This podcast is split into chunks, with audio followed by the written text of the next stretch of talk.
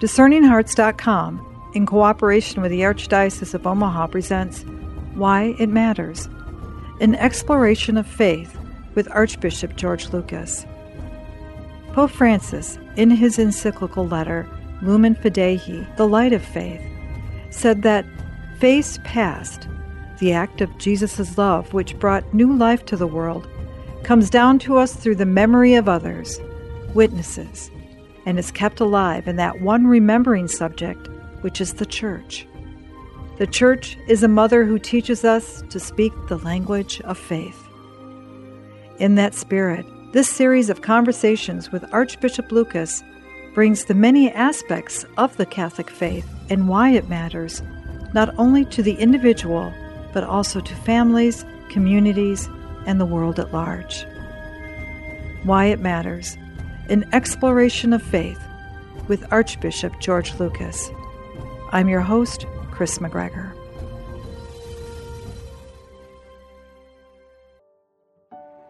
In this episode, we continue our conversation on why baptism matters. The Catechism of the Catholic Church tells us, quote, from the time of the apostles, becoming a Christian has been accomplished by a journey and initiation in several stages. This journey can be covered rapidly or slowly, but certain essential elements will always have to be present. Proclamation of the Word, acceptance of the gospel entailing conversion, profession of faith, baptism itself, the outpouring of the Holy Spirit, and admission to Eucharistic communion. Where infant baptism has become the form in which this sacrament is usually celebrated, it has become a single act encapsulating the preparatory stages of Christian initiation in a very abridged way. By its very nature, infant baptism requires a post baptismal catechumenate. Unquote. In our discussions, Archbishop Lucas will help us to understand the reason for infant baptisms in the life of the Church, the vital role the parents have in nurturing baptismal grace in the hearts of their children, and how godparents, grandparents, and the entire parish community contribute to the life of faith of the newly baptized child. Can't help but recall your motto that you chose when you became the Archbishop of Omaha, and that is grace and mercy. And baptism, in a very real way, is an extraordinary expression of just that, isn't it? It is. I mean, we experienced both of those things in baptism. It's part of the reason why I chose that when I became a bishop in 1999, just to, it for me encapsulates God's way of operating in our lives, you, you might say. We're poor sinners, sons and daughters of Adam and Eve, and separated from God because of the effect of, of sin. Uh, God's not satisfied with that state of affairs. That was never his original plan. It's not his deep desire mm-hmm. for us that he hasn't created us for death. He's created us for life. And so he extends his grace to us, the free gift. That's what grace means. It's got a sign of God's favor for us, which we can't earn. And then sadly, our experiences through our lives, often many times, we don't cooperate with grace. We, we don't value that gift. We reject it. And then God's mercy is kind of a second grace, we could say, to forgive our failings, our selfishness, our willfulness, and extend the favor of, of life uh, to us again. In that response to that great gift that he gives us, as an adult, someone who's fully conscious and aware of what you're doing, that saying yes to that gift is very important. And there would be some who would say, should that not be saved then for adulthood or sometime a time of reason? Why does baptizing an infant then matter? it's a long tradition. It goes back to the first generations of the church. We think that infants would be brought to the font for baptism. It's not the only time or the only way to do it. And in some ways, I think we have to admit it makes a little less sense now than it might have 100 years ago. Uh, it's not to say we shouldn't do it. It's an important thing to explore a little bit. For the church to extend the gift of baptism, the life of membership in the church to, to someone who can't cooperate with that or choose it for himself or herself, an, an infant, presumes that there is a, very strong community of believers into which the child is being incorporated. It begins first with the parents, so with the, the physical household in which the child is living and, and will be raised, and then the extended family, the larger community, the parish, however we might experience that. That's never a perfect experience of the Christian community. That doesn't exist. So we're, we're not saying that in order for a child to be baptized, the parents have to have the perfect marriage or the perfect family. But if there is no living experience of the faith in the marriage and the household of those who are bringing the child, then it makes a little less sense, as I said, to think that, that this is the moment when baptism should be offered uh, to that person. We know that the baptism is effective, and so it does something good. It does, in fact, uh, remove original sin and incorporate the child into the community of believers. God makes the same announcement, we might say, of his plan for that child, even as he would have to little John Paul II, little Karol Wojtyła, that, that his plan for that infant is that he or she become a saint. That all remains true. But I think the church's um, sense of why that could be a good thing at the time of infancy is that there is a rich soil where the seed of faith is being planted so that as the child grows, they can continue to grow as a son or daughter of the Heavenly Father, grow as a disciple of Jesus, and that they're, the members of the church are taking responsibility to see that that will be possible for, yeah. for that person.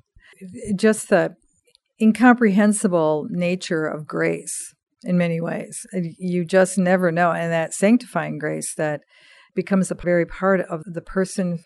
Would you say that the parents, when they come to the doors of that church and they bring their child for baptism, the opportunity to be able to have that relationship? There's an authority that the parents have just by the nature that the child has been entrusted in their care, accept that opportunity. Sure, it's an opportunity, uh, but it's also a responsibility for our parents I think, again, I, I, was baptized as an infant. I'm very grateful to God and to my parents that, that that was possible for me. So I'm not talking against the practice at all, but it is important that in the community of believers, we work with parents to help them understand both what is being offered to, for the child, but also what's being asked of them, what's what's being expected of them. They, as I said, they don't have to be perfect in, in terms of, of living their faith, but they should be actively on the pilgrimage of faith and, and want to bring their child along with them. Parents want to give all kind of good things for, to their children, and they make sacrifices to do that. And faith is the best thing. The, this relationship with God, the best thing a parent could uh, provide. Faith is God's gift, of course, but it's clear that, and, and we say it in, in different ways in the sacramental rites, both for marriage and for the baptism of, of an infant, that God wants to partner with parents as they're open to the gift of new life in their family, that, that the gift of eternal life also be the desire of parents for their children and, and that they not want it some kind of a superficial way, but they want it in wanting it, desire to support it and nurture it. It's quite an awesome thing in any of the rites of the church. When I talk about the liturgy of the church, whether it's in baptism, confirmation, even in Eucharist, marriage, holy orders, the yes that we make, the vows that we make before Almighty God, whether it's at the altar or at that baptismal font, there the vow of the Christian yes. Uh, it's not just a, an action that we do to put on a show or to sign a contract. A vow is an everlasting type of thing, isn't it, Archbishop? We're um, deciding to allow our lives to be shaped according to God's plan for us and to accept the grace of the sacraments means we're, allowing God to help us grow into the people that we have been created to be. So uh, it's a commitment on our part to respond, to live in, in a certain way.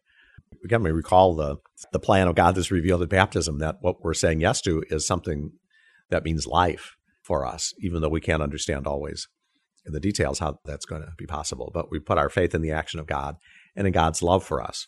So God's not so much placing demands on us that we have to fulfill, although to respond to God's invitation to have life in Him is demanding. but we place those demands, those responsibilities on ourselves when we say yes to what God is inviting us to experience. In the baptismal rite, even when we look at the reception of the child, of, a, of an infant, and the parents come forward, immediately they are actually greeted at the door by the priest or the deacon. They're at the door, according to the rite, with godparents, with those that they have chosen to accompany this child along the way. Eh, the role of the godparent is extraordinarily important, is it not? It, uh, it's designed to be. Again, I think sometimes we don't take it seriously enough. We, we want to honor somebody in the family, which is not a bad thing. But uh, really, the godparents, along with the parents, represent the Christian community. The baptism is a, the first of the sacraments of initiation. In this case, the child who's being baptized is being brought into not just being put on the rolls, but being brought into a living community of believers. So the since the child can't come and ask for baptism himself or herself, that is brought by the parents and godparents, they come to the church, which is a building, of course, but in our tradition, the stones, the structure of the physical church, all that reminds us of the living stones, the living body of Christ, living church into which the one being baptized is welcomed. It is significant too the the role of grandparents. There's nothing quite not to negate the grandfather, but there's nothing like those grandmothers who really have particular care and maybe it's the the time in their life or whatever it is to help nurture the faith of the child.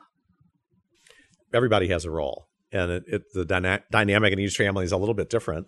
But you're right. I, I often hear people talk about the experiences they would have had with their grandmothers in terms of prayer or uh, going to mass or taking care of the sick or something, you know, where they really uh, could see a living manifestation of life in Christ. And it was experienced by that person all as good and positive, very, very influential.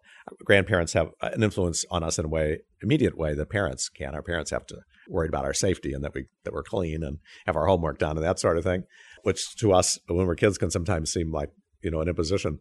It's all done out of love, of course, but but grandparents they're one degree removed from those responsibilities and experience their love, but also their faith in a way that can be very powerful.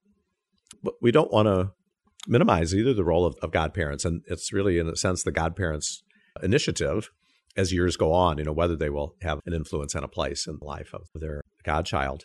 I had a beautiful experience myself of my godparents as I was growing up. They were friends of my mom and dad. They weren't relatives, but my godfather was a friend of my dad's, and my godmother was a friend of my mom's. And eventually, they they got married and had had their own family. But so we were friends. You know, I grew up with their kids. I could tell always cared about me, cared about my faith, my vocation, not in an intrusive way at all, but just very supportive. And you know, was really um, always grateful to them and sort of proud that they were my my godparents because uh, they did play a big part in in my life. Not not every day, but consistently, you know, through the year and, and over the years. So I, I just really encourage those who have been invited to serve in, in that role to think that you, that you really can have an influence, not so much in making your godchild do something, but encouraging them to be the people that they're called to be and encouraging their response to the Lord at various stages of, of their life. So I have to say, I enjoyed my godparents when I was a kid. I enjoyed them as an adult. And my godmother, particularly, lived to a, an old age. She just died several years ago. So it, it, was, I would say, a very fruitful and positive relationship in, in my life. And, and I think it can be uh, for others too. We'll return to Why It Matters, an exploration of faith with Archbishop George Lucas in just a moment. Hi, this is Kris McGregor of Discerning Hearts, which is a 501c3 fully tax deductible nonprofit organization dedicated to evangelization and spiritual formation through the use of new media. Discerning Hearts creates engaging multimedia specializing in podcasts and radio broadcasts, faithful to the teachings of the Roman Catholic Church and its rich, authentic spiritual tradition. We hope that if this has been helpful for you, that you will first pray for our mission, and if you feel us worthy, please consider a charitable donation, which is fully tax deductible to support our efforts. We charge nothing for any of the programs that are available on Discerning Hearts, and our outreach is literally to the world. Please tell a friend about Discerning Hearts and either download our free apps, which are available at iTunes and Google Play stores, or visit discerninghearts.com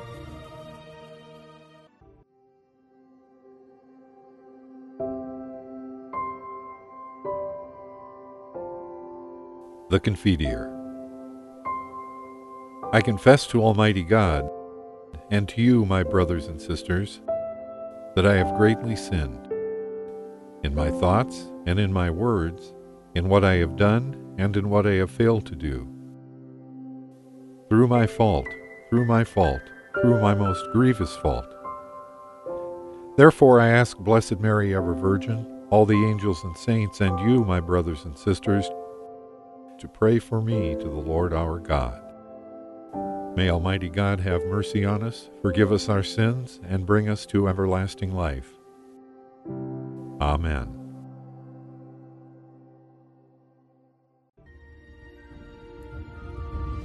We now return to Why It Matters, an exploration of faith with Archbishop George Lucas. Again, that dynamic of relationship, we've been baptized into a relationship with God, and it's expressed by those relationships the godparents the grandparents the, the aunts the uncles but also the parish community that that is it's hard for young parents i think sometimes because you're so consumed with taking care of the needs of the kids that it can be such a benefit that a parish can offer in support if they open themselves up to that by becoming members and engaged in their parish parishes matter, don't they? Well, they do. And I think we expect the parish, it's the parish's responsibility to welcome new members, but then support them, you know, ha- help them find a place where they can can flourish. When an infant is baptized, it's not a private moment for the kid or for the family, uh, but it's a it is an important moment for them certainly, but it's also an important moment for the whole church, for the parish community. Many parishes will celebrate baptism during the during a Sunday mass, It causes some parishioners to grumble because it takes a little bit longer. But it's a beautiful truth that that's being expressed both for the child and it's good for us to witness it because as I said we're we are baptized it's not something that just happened once and it, we're done with it uh, but it's a it's a way for the parish to explicitly welcome and in a sense take responsibility for supporting and nurturing the faith of that uh, child and and supporting the parents and they have the primary role to to do that to raise the child in the faith, but nobody's meant to do it in isolation. It doesn't work in isolation. Yeah, I've seen the just the beauty of those relationships that when families are experiencing wonderfully great times, new times, that you have a community that celebrates with you, a pastor that journeys with you, but also in those times when we don't understand it, those tragic times, maybe uh, God forbid the, the sudden loss of a parent, uh, a, a mother, uh, or there is a child that's lost, wh- whatever that might be, be, whatever that might be, the consoling and the love that a parish can aid in that family, it, it's priceless. So it's always tragic, you know, when uh, you say when there's a sickness or or a sudden death or something, and, and when the parishioners kind of look around with a puzzled expression that we're not sure exactly who they're talking about. When so there's a, a huge missed opportunity there both for the, those who are experiencing difficulty to, to benefit from the relationship in the parish, but also for the other parishioners to come to their support, which so many people are ready to do mm-hmm. if, if there is some relationship there already established. It's an aspect of, of the baptismal reality and the baptismal vocation that, again, is worth reflecting on. That once we have been incorporated into the body of Christ and into the community of believers, there's something that's offered to us truly, but also something that's that's expected. That we have a care for one another as we would for for brothers and sisters in in our nuclear family. In the Lord's plan for our salvation, He's established the church so that we encounter Him in that context. And normally, one or two exceptions, perhaps, we don't celebrate the sacraments at home in a very private setting. They're done in the church. Again, the the building itself representing the living church in, into which we have been incorporated in baptism and in which we live and, and thrive on our pilgrim journey throughout our lives. That's why that action uh, of bringing the child to the church is not just for that one moment. Bring them back the next week. bring them back every all those opportunities because and if the parish can be accepting because that can be a struggle for young families and they have one two maybe they have three or four children and they they feel oh this it's too difficult to come to mass it's incumbent upon a parish to say it's okay bring those babies in they belong here too they're mm-hmm. members yeah and we have the, the community has various ways of signaling their support and, and their welcome. I'm not a parent, of course, and so I can just imagine that if you have two or three small kids, everything's difficult. And every day is a challenge and, and trying to juggle all those responsibilities. But when parents have brought the child for baptism and have asked for that uh, incorporation of the child into the into the community of believers and into a, a particular parish, they are saying that we want to be an active part of, of this group. You know, we as the parents, our kids, everybody, each of us in our own way. And it's good for parents to reflect on that. And as we're preparing parents for the baptism of their child to sort of help them look into the future a little bit and and see this is both what's offered but also what's expected. Not as a burden, but uh, as part of the, the life that you're saying you want for yourself and for your children. What becomes a burden, frankly, is that when a young person grows up knowing that they have been baptized, but they haven't really been introduced to Jesus, and they somebody's saying, you know, you have obligations as as part of the Catholic community, part of the Catholic Church, but they don't see why they something something should be asked of them when they don't understand it, they don't value it.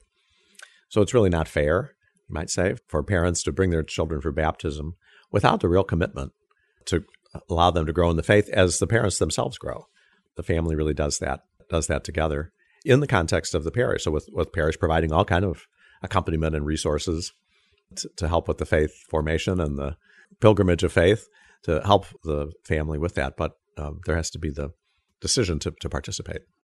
That really Im- implies a, an important exploration of the of the heart of the parent with mother, father, and as a couple.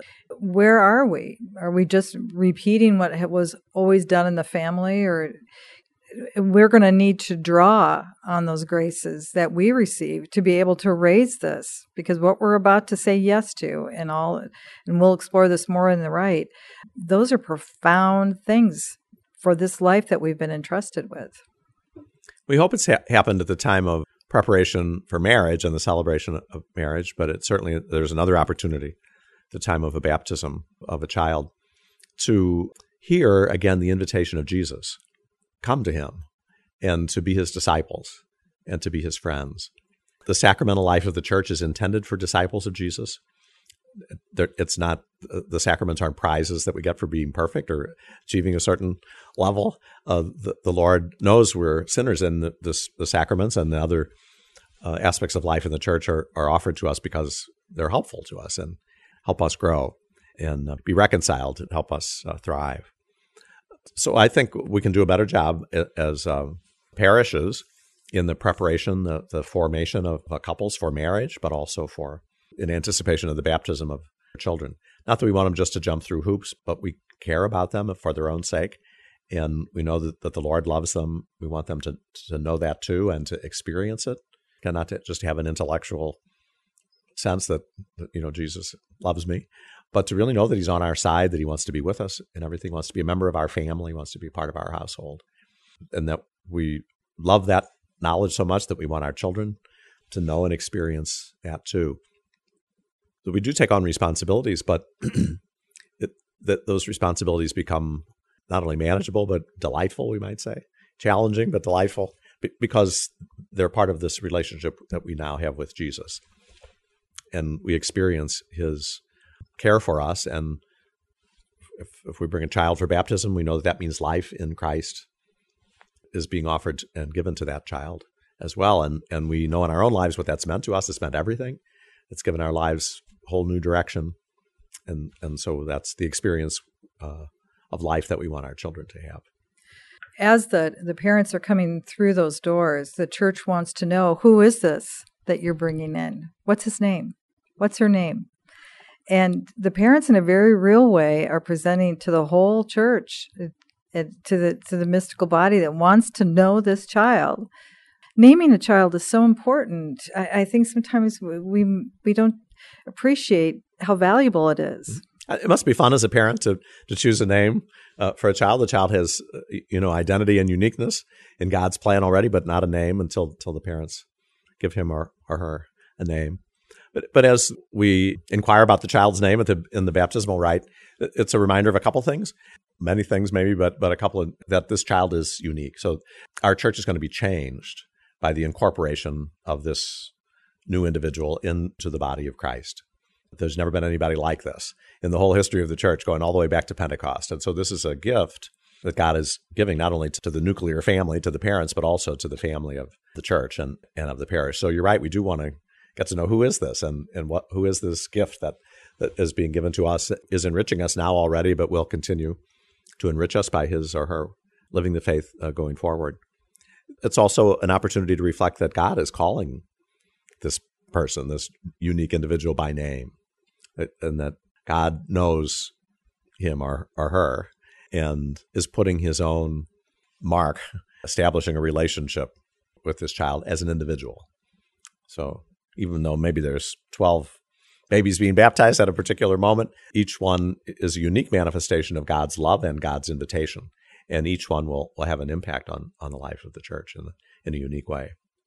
I just from our own experience, Bruce and I, we have three children, and the first uh, uh, we named her Laura Marie because Laura is the name of Bruce's sister, and I, I have great love for her and wanted her to feel a connection to her aunt. And but I also the name Marie was to bring in Mary, it, but at that time we we didn't I don't think I fully appreciated what the connections mean. So when we had our son, he was Michael Joseph. We connected him, hopefully, in a relationship with St. Michael and, of course, with St. Joseph. That's a, a, tradition of the church, and somehow bringing in one of those, the cloud of witnesses to maybe accompany your child as well. It's a beautiful tradition. It reminds us that we, when we're baptized, we're incorporated into the communion of saints. The communion of saints delights in uh, this new member we often choose a, a name that is connected with a heavenly patron or patroness uh, for our child so that we can sort of encourage that familial connection even more deeply. And, uh, you know, as the child grows up, he or she can decide if they uh, really want to cultivate a devotion to that particular saint. But I think often we do. And in any case, we count on the, the prayers and the intercession of those who have gone before us in faith. You know, as they come forward again, there's going to be many questions that are asked of the parents and the godparents. And one of those is one because it's a part of the liturgy, make it lost, but it's it is a substantial question of the parents. Do you understand fully what you're asking?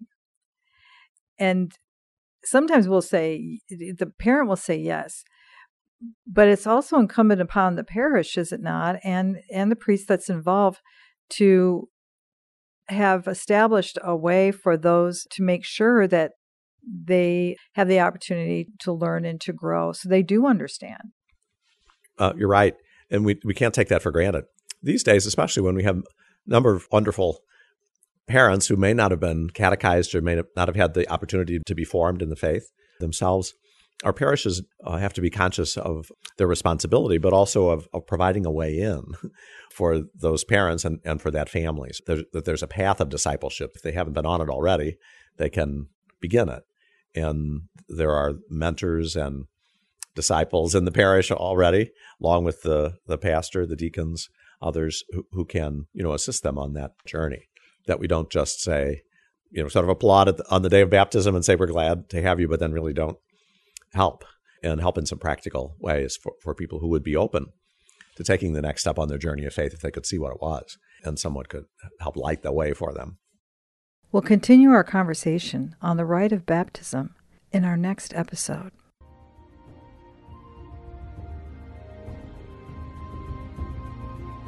You've been listening to Why It Matters, an exploration of faith with Archbishop George Lucas. To hear and or to download this episode, along with hundreds of other spiritual formation programs, visit discerninghearts.com. This has been a production of Discerning Hearts in cooperation with the Archdiocese of Omaha. I'm your host, Kris McGregor. We hope that if this has been helpful for you, that you will first pray for our mission, and if you feel us worthy, consider a charitable donation, which is fully tax deductible, to help support our efforts. But most of all, we hope that you will tell a friend about discerninghearts.com and join us next time for Why It Matters, an exploration of faith with Archbishop George Lucas.